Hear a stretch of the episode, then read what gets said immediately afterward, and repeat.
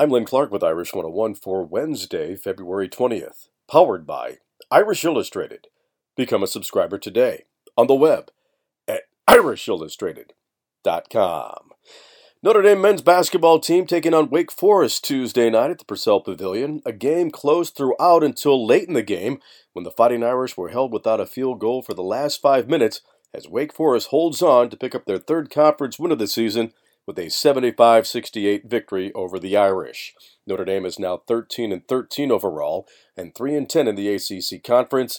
They were led in scoring by TJ Gibbs, who had 23 points, 17 of those coming in the first half, while John Mooney finished the game with 16 points, but was one rebound shy of picking up a double double. Wake Forest was led in scoring by Brandon Childress, who had 20 points. The Irish are back in action this Saturday when they host Virginia Tech. Become a part of the Notre Dame Football Heritage Project and help the Ara Parseghian Medical Fund. Visit mysportsheritage.com. That's your Notre Dame update, powered by Irish Illustrated. I'm Len Clark, and this is Irish 101.